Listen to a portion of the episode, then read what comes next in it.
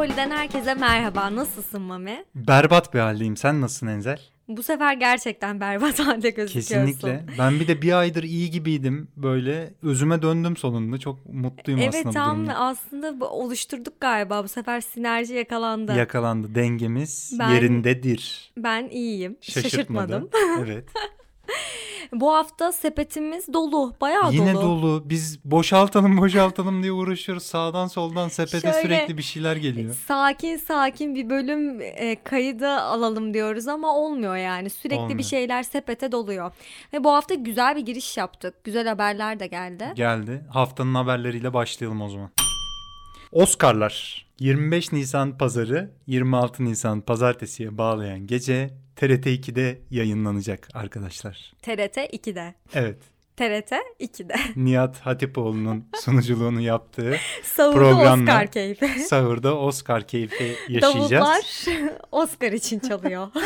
Davullar, ayetler, hadisi şerifler TRT 2'de evlerimize dolacak huzurlarıyla ve nurlarıyla Ay inşallah. nasıl olacak diye ben bir bakmadan edemeyeceğim galiba o akşam. E, o gece daha doğrusu. E, tabii ki bakacağız, izleyeceğiz yani. Programın sunuculuğunda da Alin Taşçıyan'la Mehmet Acar olacaklarmış ve Zeynep Atakan da akademi üyesi oldu biliyorsun geçtiğimiz sene. Aynı zamanda yapımcı Nuri Bilge Ceylan'la da uzun dönem çalışmıştı kendisi. Üçü e, sunacaklarmış. Hadi bakalım Diyorum. merakla bekliyoruz. Biraz Ve- boomer e, Oscar gecesi olacak gibi ama. Bakalım. Bir de TRT'de. Göreceğiz. Gerçekten eğlenceli bir o gece simultane bekliyor ya. çeviriler nasıl yapılacak göreceğiz bakalım. Geçiyoruz diğer haberimize. Haftaya çok güzel bir fragmanın gelişiyle başladık. Leo Carax'ın yeni filminin fragmanı geldi. 73. Cannes Film Festivali'nde 6 Temmuz'da dünya premierini yapacak bu film. Filmde Adam Driver ve Marion Cotillard oynuyor. Ve şeymiş konusu da Adam Driver stand-upçı.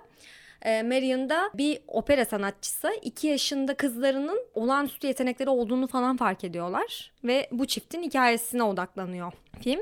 Açıkçası ben aşırı yani normalde hiç fragmanı izlemeyi seven bir insan değilimdir. Hani film gelir izlerim ama bu film böyle fragmanını görünce sinemada gidip izleme enerjisi heyecanı geldi bana. O yüzden böyle bayağı bir değişik duygular hissettim. Ee, yükseğim bu filme bayağı. Bir de artık şu Adam Driver'ı rahat bırakın ya. Büyük bütün yönetmenlerle oynadı. Filmlerinde yer aldı. Hala daha adamın üstüne gidiyorsunuz ya. Adam iyi bir oyuncu işte. Kabul edin arkadaşlar. Bitmiştir nokta. Enzel Star. Star Wars serisini hatırlatmak istiyorum sana diyorum. Ben de o zaman Star Wars hiç izlemediğimi söyleyerek böyle rezil bir kapanış yapıyorum konu için. Tamam o zaman diyelim ve diğer haberimize geçiyorum. Ercan Kesal'ın ödül sezonlarına da aslında damga vuran Nasipse Adayız filmi 23 Nisan'da Çocuk bayramında Netflix'te olacak arkadaşlar. Eğer merak ediyorsanız ve hala festivallerde kaçırdıysanız izleyebilirsiniz diyoruz ve geçiyoruz. E, 27 Nisan'da Netflix dedin. Netflix'ten gidiyorum. 27 Nisan'da Fatma dizisi gösterime girecek. Ama biz öncesinde izleme fırsatı edindik ve birazcık Fatma dizisinden bahsetmek istiyoruz ve bölüme böyle bir geçiş Başlıyoruz. yapıyoruz. Evet. Hazır mısın? Fatma. Basıyorum. Bas bakalım. Fatma 6 bölümlük bir Netflix dizisi. Netflix orijinal yapımı. Özgür Önürme senaristi hem de yaratıcısı. Aynı zamanda son 3 bölümünün de yönetmeni. Kendisi çok genç, e, daha önce kısa filmlere ve belgesellere imza atmış bir sinemacı. Ve Özer Feyzoğlu ile birlikte ilk 3 bölümünü Özer Feyzoğlu yönetiyor. Son 3 bölümünü de Özgür Önürme yönetiyor dizinin. İstersen dizinin bir konusundan bahset, sonra da yorumlarımızı paylaşalım. Konusu şöyle. Fatma'nın eşi bir suçtan dolayı içeri giriyor ve kendisi sonrasında eşinden haber alamıyor. Ondan sonra tabii ki ekonomik olarak sıkıntı yaşamamak için işe giriyor ve temizlik işçisi olarak çalışıyor. Evlere temizliğe gidiyor ya da işte bu AVM'nin food courtlarında falan temizlik yapıyor. Sonra hikayenin bir noktasında Fatma kendisini bir cinayet silsilesinin içinde buluyor. Ya Fatma aslında toplumdaki bu görünmez olan insanlardan biri. Hayalet gibi bir şey.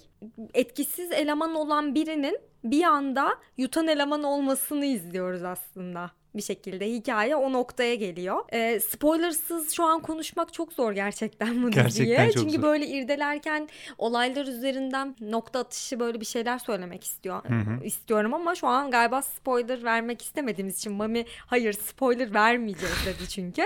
E, sadece küçük böyle kendi izlenimlerimden bahsedeceğim. Bence de öyle yapalım. Dizi açıkçası bence üzerine gerçekten düşünülmüş. Hiç karavana atışı yapılmadan dizayn edilmiş bir dizi. O açıdan ben çok başarılı buldum. Yani gerçekten eli ayağı düzgün, başı sonu belli. Hoşuma gitti o anlamda. Tabii ki pürüzler var. Hoşuma gitmeyen şeyler de var.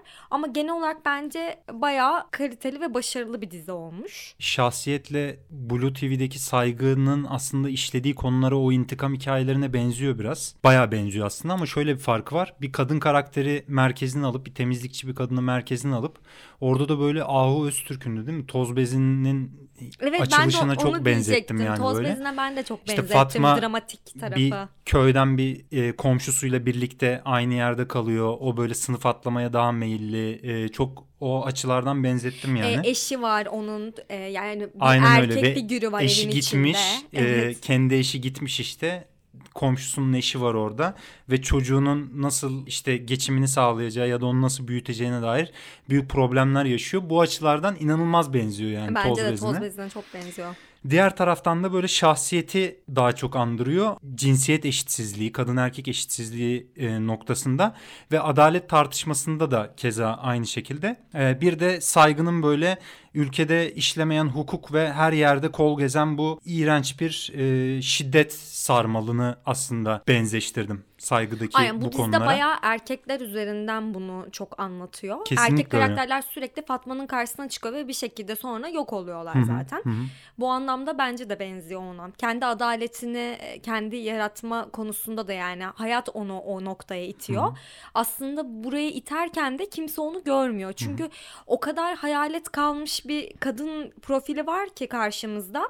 Kimse ondan şüphelenmiyor zaten bir şeye hareket ederken. Hiçbir şekilde hayatta bir etkisi olabileceğine inancı yok kimsenin. O görünmezlik noktasına şöyle bir ek yapabilirim belki. Ya bizim hem sınıfsal olarak işte alt sınıfların kamusal alandaki varoluşlarına bakışımızı yani ne bileyim orta sınıf beyaz yakalı ya da üst sınıf insanların e, bu insanların kamusal alanındaki görünüşlerine bakışını e, aynı zamanda hem alt sınıf hem de kadın olan bir karakterle cinsiyet eşitsizliği üzerinden de bütünleştirip gerçekten çok belki bir erkek hikayesi olsa ya da başka bir yerden kurulsa çok saçma sapan ve inandırıcı olamayacak meseleleri kendi evreninde çok güzel bir şekilde hallediyor ve bize inandırıcı bir suç hikayesi anlatıyor aslında. Bir intikam hikayesi anlatıyor. Ve bu Me Too hareketinden sonra aslında Amerika'da birçok kez e, üretilen intikam filmlerine de ilham alan onlardan da diyebiliriz çok yani. güzel bir noktaya geldin bence. Ben de şeyi hissettim yani Promising Young Woman'ı yapamadığını Fatma yapmış mesela. Evet. Gerçekten ben öyle hissettim. Kesinlikle öyle. Katılıyorum buna ama hani finalde böyle bize hissettirdiği duygular bakımından o intikamın nasıl alınacağına dair. Ama bir yandan da Fatma'nın yaşadığı travmaların, yaşadığı acıların üzerine kurulu bütün yan karakterlerde bu travmalarla ya da bu e, Fatma'nın işte kayıplarıyla, e, yaşadığı zorluklarla birlikte onun hayatına giriyorlar. Ve aslında özellikle bütün erkek karakterler belki yazarla Bayram karakterini orada dışarıda bırakabiliriz. Mehmet Yılmaz Akın muhteşem performansıyla canlandırdı. Ya Bayram karakteri gerçekten Ona ayrıca geliriz hayatımda izlediğim en güzel kötü karakter olabilir, Olabilir, şu ana kadar Netflix Türkiye yapımları içerisinde. Uğur Yücel de bir yazarı oynuyor ve orada da işte bir metin içinde metin gibi bir yapı var. Hani Uğur Yücel de bir Fatma hikayesi, Fatma romanı yazıyor bir Ve yandan. insana şeyi sorgulatıyor. Acaba bunlar Uğur Yücel'in yazdığı Hı hı. şeyler mi? hı. Ya ister istemez ben direkt ilk yazarı görünce Fatma isimli bir roman yazdığını Hı hı. direkt aklına insanın bu geliyor tabii ki. Çünkü bence Uğur Yücel bu hikayeye renk katması için katılmış biri gibi gelmiyor bana. Hı hı. O yüzden Orada- ben ikinci sezon olacağına inanıyorum. Çünkü bayağı böyle renk katması için katıldıysa da çok anlamsız bir noktada kalıyor. Hani ne olduğu belli değil. Çünkü hikayesi bitmedi. Eğer bir yandan da aslında bitecekse. şöyle bir e, katkısı oluyor hikayeye. Ya bu üst sınıfta belki de orta sınıfta yer alan yazarların, işte film üreticilerinin ya da romancıların e, bu tip insanların hikayelerini nasıl ele aldıklarını, nasıl böyle e, kendilerine malzeme ettiklerine bir yandan temas ediyor. O açıdan Aa, onu düşünmemiştim bak ben direkt şeye odaklandım hani bu bir kurgu mu şu an izlediğimiz şeyle bağlantısı o çıkacak mı diye izledim ama dediğin nokta hem öyle evet bir yanı var hem de o açıdan e, iki sınıf arasındaki böyle birbirlerine bakışı göstermesi bakımından da faydalı bir karakter. Ama şunu söylemek istiyordum aslında. Promising Young Woman'la karşılaştırırken yani. Fatma'da işte o Bayram karakteriyle Uğur Yücel'in karakteri bir de hukuk bürosunda bir avukat var. Sidar bir Kürt avukat karakter. Sidar. Onunla kurduğu ilişki dışında aslında erkeklerle kurduğu ilişkinin çok çeşitlenmediğini ve e, karşılaştığı erkeklerin de çok aslında iki boyutlu ve benzer e, tonlarda oyunculuklar sergileyen, benzer yapıda kurulmuş karakterler olarak görüyoruz. Bu da bir yerden sonra şeye yol açıyor ve Fatma'nın mesela daha genişleyip böyle karakterinin boyutlanabileceği yerleri de tıpkı bu erkeklerle kurduğu ilişki gibi Kısırlaştırıyor mu? kısırlaştırdığı için böyle düşünüyorum yani. Özellikle bunu komşusuyla, komşularıyla kurdukları ilişki. Onlar da böyle sanki tepeden bakan ve Fatma'yı işte e, o görünmezliğiyle e, ya da ezilmişliğiyle ona acıyan, merhamet gösteren insanlar gibi konumlanıyorlar. Keza kız kardeşi de kız kardeşinde sanki farklı bir yere gidebilir gibi duruyor hikaye. Ama orada da benzer bir bakış görüyoruz. Yani Fatma'nın herhangi bir patronundan, AVM'de çalıştığı, birlikte çalıştığı insandan farklı bir e, bakış açısı göremiyoruz o noktada da. Bu da şeye yol açıyor aslında. Fatma'nın da derinleşmesine ya da Fatma'nın bize göstereceği karakterinin o farklı çeşnili yönleriyle böyle daha e, birçok duyguya sürükleyebilecekken aslında dizi bizi e, birkaç duygunun içerisine çok sıkıştırmış. Bu beni biraz e, bir yerden sonra yormaya başladı açıkçası. Çok böyle acıma, merhamet işte ya da e, onunla empati yapma, onu sevmeye mecbur kalma üzerinden kurguladığı için Promising Young Woman'ın mesela renkli dünyasının e, o kadını çok daha güçlü kıldığını düşünüyorum. Fatma'nın e, gücünü eksilten bir yön oluyor bu diye düşündüm yani izlerken. Ben de açıkçası onu düşündüm. Bunda bence şey de oyunculukta da bence hikaye bu yönde ilerlediği için bazı noktalarda bazı tercihler yapmak zorunda kalmış gibi sanki Burcu Biricik. Ben şöyle hissettim mesela. Bu arada oyuncu Fizik- kadrosu da çok kaliteli yani çok geniş bir oyuncu aşırı kadrosu iyi. var. Ben bayağı keyif girip aldım çıkan izlerken. girip çıkan birçok insan da gerçekten çok iyi oynuyor. Mesela aklımda kalan Şehsuvar Aktaş'ın çok severim kendisini de yani tiyatro oyunlarında polis e, rolünde bir şey var. O da inanılmaz oynamış yani. Herkes aslında e, Bayağı başarılı başarılılar, ya evet. oyunculuk anlamında. Ya bu arada ben Burcu Biricik'i aşırı yani Rosamund Pike'a benzettim. Sanki o gelmiş de böyle temizlik yapamıyor. O donukluk var gerçekten. Belli bir yerden sonra o noktaya geliyor. bazı bakışları Şimdi evet buna andırıyor. bağlayacağım işte. Şöyle hissettim ben. Karakteri oluştururken bir şekilde ister istemez fiziksel olarak da bir oluşturma aşaması oluyor ya. Bu ürkekliği fiziksel olarak böyle sürekli yansıtmaya çalışan bir oyunculuk izleyince yoruyor beni. İlk Kesinlikle. başta çok böyle bir endişem oldu. Dedim ki acaba hani bir sıkıntılı bir durum mu var burada oyunculuk açısından diye. Çünkü fizikselde çok fazla o ürkekliği vermiş. Ama sonra bir şekilde onu kurtarıyor. Yine de bence şey çok dramatik büyük sahnelerde küçük oyunculuk tercih edilerek çok güzel oynamış bence Burcu Biricik. Ama böyle seyirciye olayı anlatmak için normal sıradan sahnelerde çok büyük fiziksel hareketler de çok büyük oyunculuk da çok büyük geldi bana o yüzden bazı endişelerim oldu ve senin dediğin bu noktaya da geldim. İşte bu kadar Yani- acılar ve travmalar üzerine kurulu bir karakter olduğu için aslında Burcu Biricik'in de yansıtacağı performans biraz bu alana sıkıştığı için Aynen Biraz galiba o da mecbur kalmış yani, evet. gibi hani. Hani daha normal böyle günlük yaşantısında da sürekli o tedirginliği, o bakışları, o jestleri görmeye başlayınca aslında karakteri boyutsuzlandıran bir yapıya dönüşüyor. Bu metinle alakalı yani tamamen Bence dediğim. de çünkü o hani bir tercih etmek zorunda kalmış gibi hissettim. Bence çok tertemiz oynuyor bu arada Kesinlikle yani bütün ben çok oyunculuk beğendim. performansları için bunu söyleyebilirim yani. Hani metnin onlara sunduğu alanı gerçekten doldurmaya çalışmışlar. Ama Bayram Özellikle, karakteri evet, ciddi anlamda bir parlama var yani. yani bayağı bir parlama var. Hani- Aşırı sevdim. Adamın keşke dizisi olsa da izlesem gibi bir noktaya Evet, geldim. ve birçok dizide de çok farklı tipleri aynı mükemmellikte oynayan müthiş bir oyuncu yani. Ee, bu dezavantajı olarak görüyorum. Tam böyle yaşatacağı duygular ve seyirciye geçirdiği işte hisler bakımından dizinin.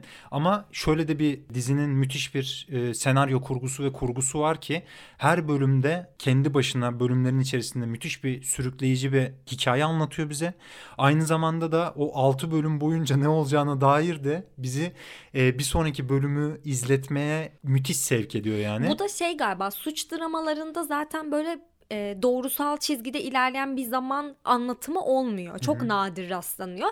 Genellikle flashbacklerle hani Hı-hı. bunu sağlıyorlar o enerji Şimdi dinamiği. da bahsedeceğiz. Aynen. Biraz birazdan. sonra on, ondan da bahsedeceğimiz için bu konuya girdim. Hı-hı. Dizide bunun dozu çok iyi ayarlanmış. Kesinlikle. Mesela sa- bazı sahneleri görüyorsun, anlam veremiyorsun falan. Sonra öyle güzel bir yerden ona bağlıyor ki ya bu dozun ayarlanması çok önemli. The Serpent'ta da bununla ilgili bir yorumum olacak. Bu anlamda ben diziyi diziyi başarılı buldum Ve suç zaman atlamalarında aslında şey de yapmıyor yani. Ee, sürekli zamanı belirterek izleyicinin aklına da hakaret eden bir yapısı da yok. O yüzden e, kopmadan aslında. Senin neden bunu söylediğini biliyorum.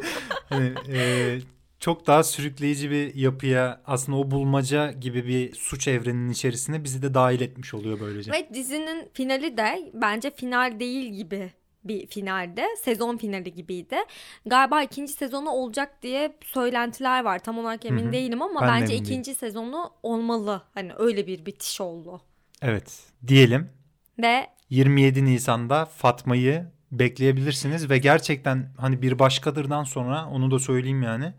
Hani o ayarda ya da öyle bir e, portre çizme niyeti yok ama böyle Eli ayağı açısından. düzgün hani her şeyiyle çok heyecan verici bir iş yani. Muhakkak izleyiniz efendim Arkadaşlar Mami diyelim. spoilerlı konuşmamızı istemediği için böyle bir konuşma icra ettik. Bana kalsaydı ben güzel... burada paldır küldür yalap şalap gidiyordum böyle hani. Yine güzel konuştuk diyelim ve yine bir Netflix dizisi olan The Serpent'a geçelim. The Serpent Netflix ve BBC'nin ortak yapımı dizisi geçtiğimiz haftalarda yayınlandı. Biz de izledik. 8 bölümlük bir e, suç hikayesini anlatıyor. Aslında e, gerçek bir hikayeye dayanıyor. Charles Sobrage isimli 70'lerde yaşamış Asya'da e, bir sürü cinayete imza atmış bir katilin e, polis tarafından nasıl yakalanamadığı ve onun bir şekilde nasıl hayatta kaldığını konu ediyor dizi. Aynen Tahar Rahim oynuyor. Hı hı. Konusu da aslında derinlemesine baktığımız zaman 1970'li yıllarda bu Güneydoğu Asya'da hippi yolu dedikleri yolda batılı hippileri tuzağına düşüren bir adam var tuzağına düşürüp bunlara ilaç vererek hasta olduğuna inandırıyor. Kanit Apartmanı diye bir tane konakladıkları yer var. Orada yapıyor bunu. Şey hasta olduklarını inandırıp bir şekilde onların pasaportunu ele geçiriyor ve onları kurban edip değerli eşyalarını falan kullanıyor. Bu pasaportlarla da değerli taş satıyor zaten kendisi. Ülkeden ülkeye geçerek izini sildiriyor her yerden. Yani bir şekilde şey yılan gibi zaten Serpent de oradan geliyor. Hı hı. Yılan gibi her yerden girip çıkabilen bir adamdan bahsediyoruz. Aynı zamanda bir tane Türk karakter de var. Vitali Hakim olması lazım. Fransa'da yaşayan bir Türk. Hı hı. Bunda İlker Kareli oynuyor. Gayet güzel temsil etmiş ülkemizi. Yaşasın ırkımız. yani dizinin şöyle bir yanı var. Bu suç dramalarında işte şey ilk kurarken çok güzel bir şekilde kuruyorlar hikayeyi. Seni böyle merakta bırakacak şekilde anlatıyor anlatıyor. Sona gelince sanki hepimiz biliyoruz ya Hı-hı. o hikayenin aslının sonunun ne olduğunu. Aynı şekilde bu yaratıcılar da sanki şey gibi önümüze sunuyor. E işte sonunda böyle malum. Böyle sonuna doğru sen de onu hissetmişsindir. Bir şekilde böyle hikaye kurarken gerçekten çok güzel kuruyor. Seni inandırıyor o evrene falan. Heyecanını böyle bayağı e, dinamik tutuyor seyirciye. Sonunda böyle ee, işte böyle de oldu yakalandı ya da yakalanmadı ya noktasına geliyor. Bunda tabii Charles Sobrage'ın hikayesinin 30 ya da 40 yıla yayılan bir bölümünü tek bir dizide anlatmaya çalışmakla alakalı olduğunu düşünüyorum bunun ve bunun çok iyi altından kalktığını düşünüyorum aslında dizinin. Dizi zaman sıçramalarıyla kedi fare oyunu kuruyor. Ee, aynı zamanda bir Hollandalı diplomat var. Tayland'da yaşıyor o sırada. Ee, Charles Sobraj da o sırada Tayland'da yaşıyor. Bu kanit apartmanında zaten Tayland'da, e, Bangkok'ta. Ve e, bu Herman Knippenberg bir şekilde Charles Sobrage'ın işlediği cinayetlerden şüphelenmeye başlıyor ve bu onunla ilgili belgeler toplamaya başlıyor. Bu da şey iki tane Hollandalı'nın yanık cesedini bulmalarıyla Avustralyalı diye haberleri yapılıyor Aynen ama öyle. onun Hollandalı olduğu Hı-hı. ortaya çıkıyor. Ve oradan sonra Hollandalı işte bu sekreter Hı-hı. oranın e, şeyin elçiliğinin sekreteri bu işin peşini bırakmıyor. Hı hı. Tayland polisiyle de Charles Sobraj'ın bir ilişkisi olduğu için rüşvet ilişkisi. Tayland polisi bu e, cinayetleri hep böyle duyarsız kalıyor. Bu yüzden bir Hollandalı diplomata kalıyor aslında onu yakalatmaya çalışmak. Baya baya adama diyorlar bu arada sen uğraş o zaman diye. Kesinlikle öyle ve Bizim Herman, bütçemiz yok diyorlar bunu araştırmak için. İkisi arasındaki bu yapıyı dedektif hikayesi gibi gerçekten e, çok sevdim. Dizi içinde çok işlevli bir e, yapı kuruyor. Ve Herman Knippenberg işte Charles Sobrage'ın işlediği cinayetlere dair bir şeyler buldukça bizi zamanlar arasında sıçratarak aslında dizi tamamen bu dedektif hikayesi üzerinden bir yapı kuruyor ve bize belgesel gibi aslında bir yandan da e, neler olduğunu anlatmaya başlıyor. Aynen ama çizgisel zamanda anlatmıyor diye de çok fazla flashback geçmiş gelecek şimdi falan karışıyor birazcık. Hı hı. O anlamda beni yordu dizi. Hı hı. Ve karakter gelişimlerine de ket vuran bir şey oluyor aslında dramatize Aynen. edilirken. Ama onun dışında dizi genel olarak hani genel hatlarıyla fena değil. Hı. Bence izlenebilecek bir dizi. Belgesel gibi düşündüğüm zaman e, olayın anlatılmasını etraflıca kurması bakımından çok başarılı buldum. Ama dramatize edilişinde e, özellikle Charles Sobraj ve Herman Knippenberg karakterlerinin e, açılmasında ve o karakterlerin derinleşmesinde çok başarısız olduğunu düşünüyorum. Sadece bize hikayeyi anlatmak için bir mekanizma kurmuşlar orada ve bu işlenen cinayetlerle ilgili bir etik tartışmasının sadece biz e, Charles Sobrage'ın o dönemki Fransız sevgilisi Kanadalı Maria Andre Leclerc üzerinden görüyoruz. Biz sadece aslında o karakterin derinleşebildiğini hikaye boyunca görüyoruz. Hani bu açılardan dramatize edilişi çok başarılı değil ama e, çok sürükleyici ve yine o Fatma'daki gibi işte o e, zaman sıçramalarını çok iyi kullanmış. Yer yer bu yorucu olsa da ve dönemin ruhunu da aslında sinematografisiyle çok iyi yansıttığını ha, düşünüyorum. Sadece ona bir eleştirim Hı-hı. var. Geçmişten görüntülerle yani gerçekten o an o şey olayın yaşandığı görüntülerle arada böyle katmışlar onu. Sonra böyle günümüzdeki kamera görüntüsüne geçiyor ya. Orada Hı-hı. bir yapaylık hissettim ben. O Hı-hı. benim aslında çok hoşuma gitmedi. Hani o gerçek görüntüyle şu anki görüntü arasındaki farktan dolayı Hı-hı. Birazcık yapaylık hissediyorsun. Ama dediğin gibi dönemin ruhunu olabildiğince bence kostüm dekor olarak da e, sunmaya çalışmış bir dizi. İlk bölümde ben de biraz rahatsız oldum ondan. Fazla stilize edilmiş gibi geldi. Özellikle kostüm tercihleri, Tahar Rahim'in saçı ve diğer mekandaki canlandırmalar vesaire. Renkler, renk kullanımı. Ama ilk bölümden sonra alıştıktan sonra kurduğu evrene bana çok böyle aslında e, makul de geldi. Yaptığı şeyle çok uyumlu bir e, hali vardı kullandığı kameranın ve renklerin. O açıdan ben e, bütünlüklü olarak yani başarılı olduğunu düşünüyorum. Fena değil izlenebilecek bir dizi diyorum. Hala izlemediyseniz izleyebilirsiniz. Zaten Türkiye'de de çok meşhur oldu efendim diyoruz ve geçiyoruz Nobody'ye. Nobody bu yılın sinemalarda Şubat ayında gösterilmeye başlandı ve bu yılın en çok hasılat yapan filmlerinden biri oldu dünya çapında. Yönetmenliğini Ilya Neyshuller yapıyor ve yazarlığını da John Wick serisinden bildiğimiz Derek Kolstad'ın yaptığı film. İstersen bir konusundan bahset sonra devam edelim. E, sıradan bir aile babası Haç diye bir karakterimizi görüyoruz. Onun nasıl yaşadığını böyle rutinini. Sonra bu Haç'ın bir gece evine hırsız giriyor ve her şey bir anda değişiyor. Haç'ın bu olay sonrası küllerinden yeniden doğmasını izliyoruz adeta. Tam bir çerez aksiyon filmi. Hani tamamen böyle mantık şalterlerini indireceksin ve ona göre izleyeceksin. Çünkü büyük bir evren kuruyor aslında karakteri için. Olmayacak şeyler gösteriyor. Ama bunu temposu böyle yüksek hızlı bir şekilde gösterdiği için ve gerçekten salt bir aksiyon izleyeceğim kafasıyla izliyorsan seni rahatsız etmiyor. Ama tabii ki öyle mantıklı bir yoldan gitmeye çalışırsan izlerken e, çok fazla tökezlersin çünkü sana göre değildir bu film. Kesinlikle hani öyle ve dramatik açıdan da çok güçlü bir senaryosu yok. Aslında senaryo paterni de 2005 yapımı David Cronenberg'in A History of Violence filmine çok benziyor. Orada da bir adamın aslında geçmişinde bıraktığı bir takım işte suçları bırakıp e, yeni bir kimlikle bir hayata başlamasını görüyoruz. Aynen. Ama o filmde adam geçmişini tamamen bırakıp ondan uzaklaşıp e, aile yaşamıyla huzurlu bir şekilde hayatını devam ettirmeye çalışırken Nobody'de tamamen aslında o suç sarmalının, o şiddet sarmalının erkekler için aslında ne kadar e, motive edici ve hayata bağlayıcı bir şey olduğu gösterilmiş. Hatta işte Bob Odenkirk o sarmalın içine girdiği zaman erkekliğini böyle e, eline alıp eşiyle uzun uzun zamandır seks yapmamışken hadi bu gece seks yapalım diyecek noktaya getiriyor ve tamamen aslında bunun üzerinden bir erkek fan hikayesi kurulmuş yani. Zaten yönetmeni de Ilya Naisholler tam bir nerd diyebiliriz yani. E, Rus yönetmen. E, kendisinin bir tane de rock grubu var. Indie rock grubu var ve orada da böyle inanılmaz e, hani tamamen eğlenceye yönelik ve bu şiddet klipleriyle dolu bir müzik şeyi var. Geçmişi var e, beyefendinin. Bir klibi var Ilya Naisholer'ın. O klipte işte bir GoPro kullanmış. O GoPro ile first person kamerayla sen sanki bir oyun konsolundasın da seyirci olarak bir insanı yönlendiriyorsun gibi. Bir aksiyon oyunun içerisindesin gibi. Cyberpunk gibi falan. Ee, bunun aynısını bir film yapmış sonra Hardcore Henry diye 2015 yapımı. Yani inanılmaz gerçekten tam bir baş ağrısı bir film.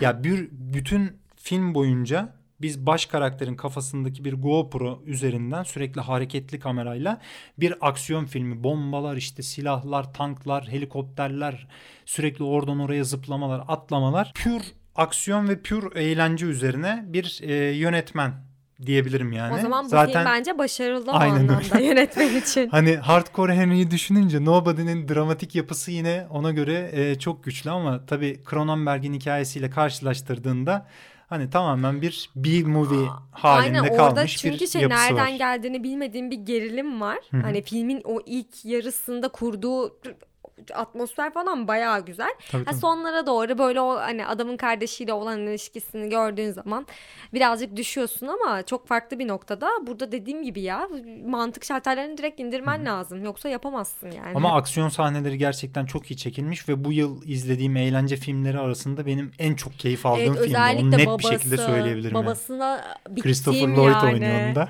Bayıldım. Mükemmel ikililerdi. Bizi oradan oraya sürüklediler efendim diyoruz. Aynen tempo, dinamik. Şu hız anda Türkçe altyazısıyla malum ortamlarda bulunuyor. İsterseniz izleyebilirsiniz deyip diyelim. Son, son filmimize geçelim. geçiyoruz.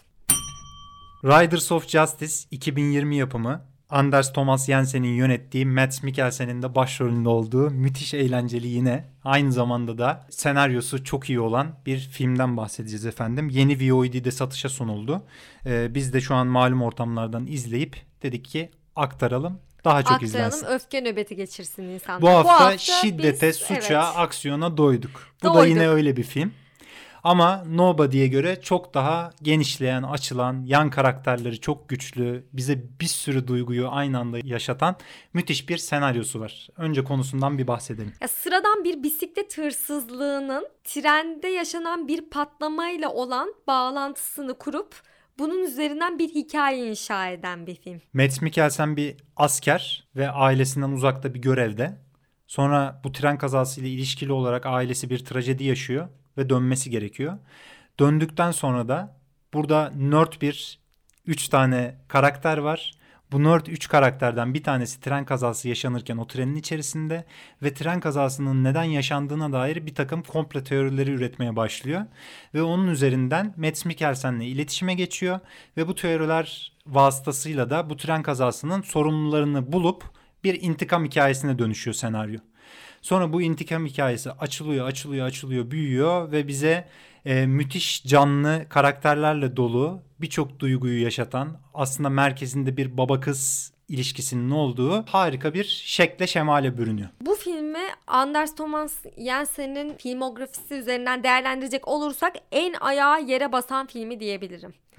Bu açıdan ayağının yere basması aslında biz fanların çok sevindiren bir şey değil. Çünkü onun zaten toplumla uyumsuz karakterini filmde de gördün açık bir şekilde. Bunun üzerine kendi evreninde yaşayan uyumsuz karakterler izlemek çok daha doyurucu oluyor onun e, şey sineması açısından.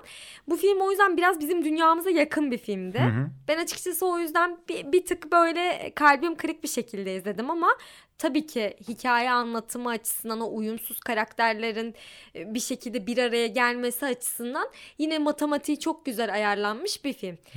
Şeyi de çok güzel tutturuyor aslında film. Bu e, tesadüf diye bir şey var mı yok mu ya da işte bunun bir önemi var mı noktasında önermeleri de var o anlamda filmin. O açıdan ben sevdim. Ama tabii ki tatmin etmedi beni.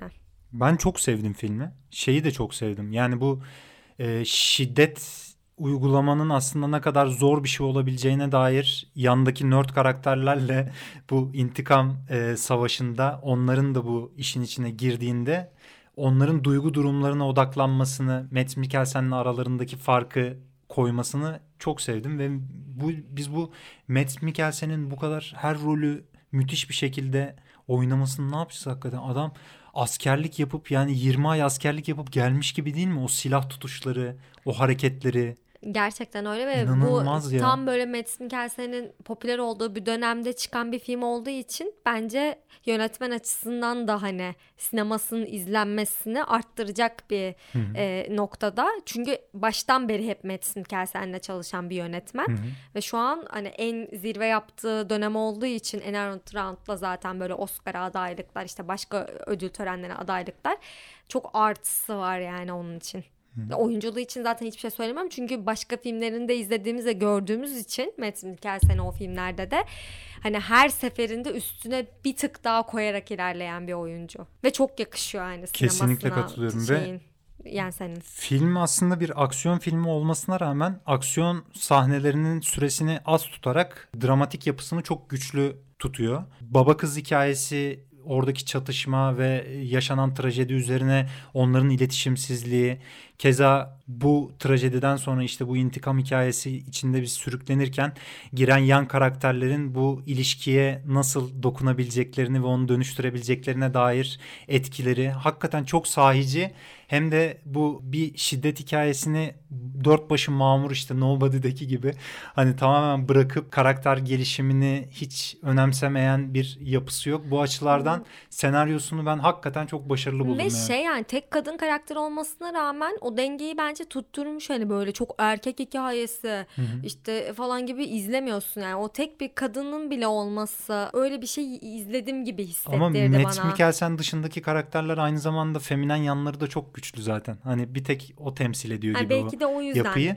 Ben şeyi sevdim ya bu tesadüf üzerine ilerleyen Evet, onu ben de e, sevdim. konuyu sevdim. Hani filmde çünkü olayların birbirine bağlanmasında böyle bir analizler sonucu ortaya çıkan olasılıklarla aslında bağlıyorlar ve gerçekten olan olayla uyuşan noktaları oluyor bu analizlerin ama aslında sadece bir tesadüften ibaret bu analizlerin uyuşması ve gerçekte olan şey aslında o değil. Bu yüzden hani o tesadüf noktası ve hayatın ilerleyişi, olayların seyri, kelebek etkisi noktasını bence güzel anlatmış. Evet yani aslında insanın rasyonelliğinin karşısında hayatın zenginliğinin çok daha büyük olduğunu, onun çözümlemenin ne kadar aslında saçma olabileceğini de yansıtan bir yapısı var. Bunu da o uyumsuz karakterlerle tercih ettiği için anlatmayı çok renkli bir film olmuş. Aynen öyle. Diyelim ve şu anda Türkçe altyazısıyla birlikte malum ortamlardan izleyebilirsiniz. Hoşça Programı kapatıyorum. Aynen. Hoşça kal. Kendine iyi bak. Hoşçakalın.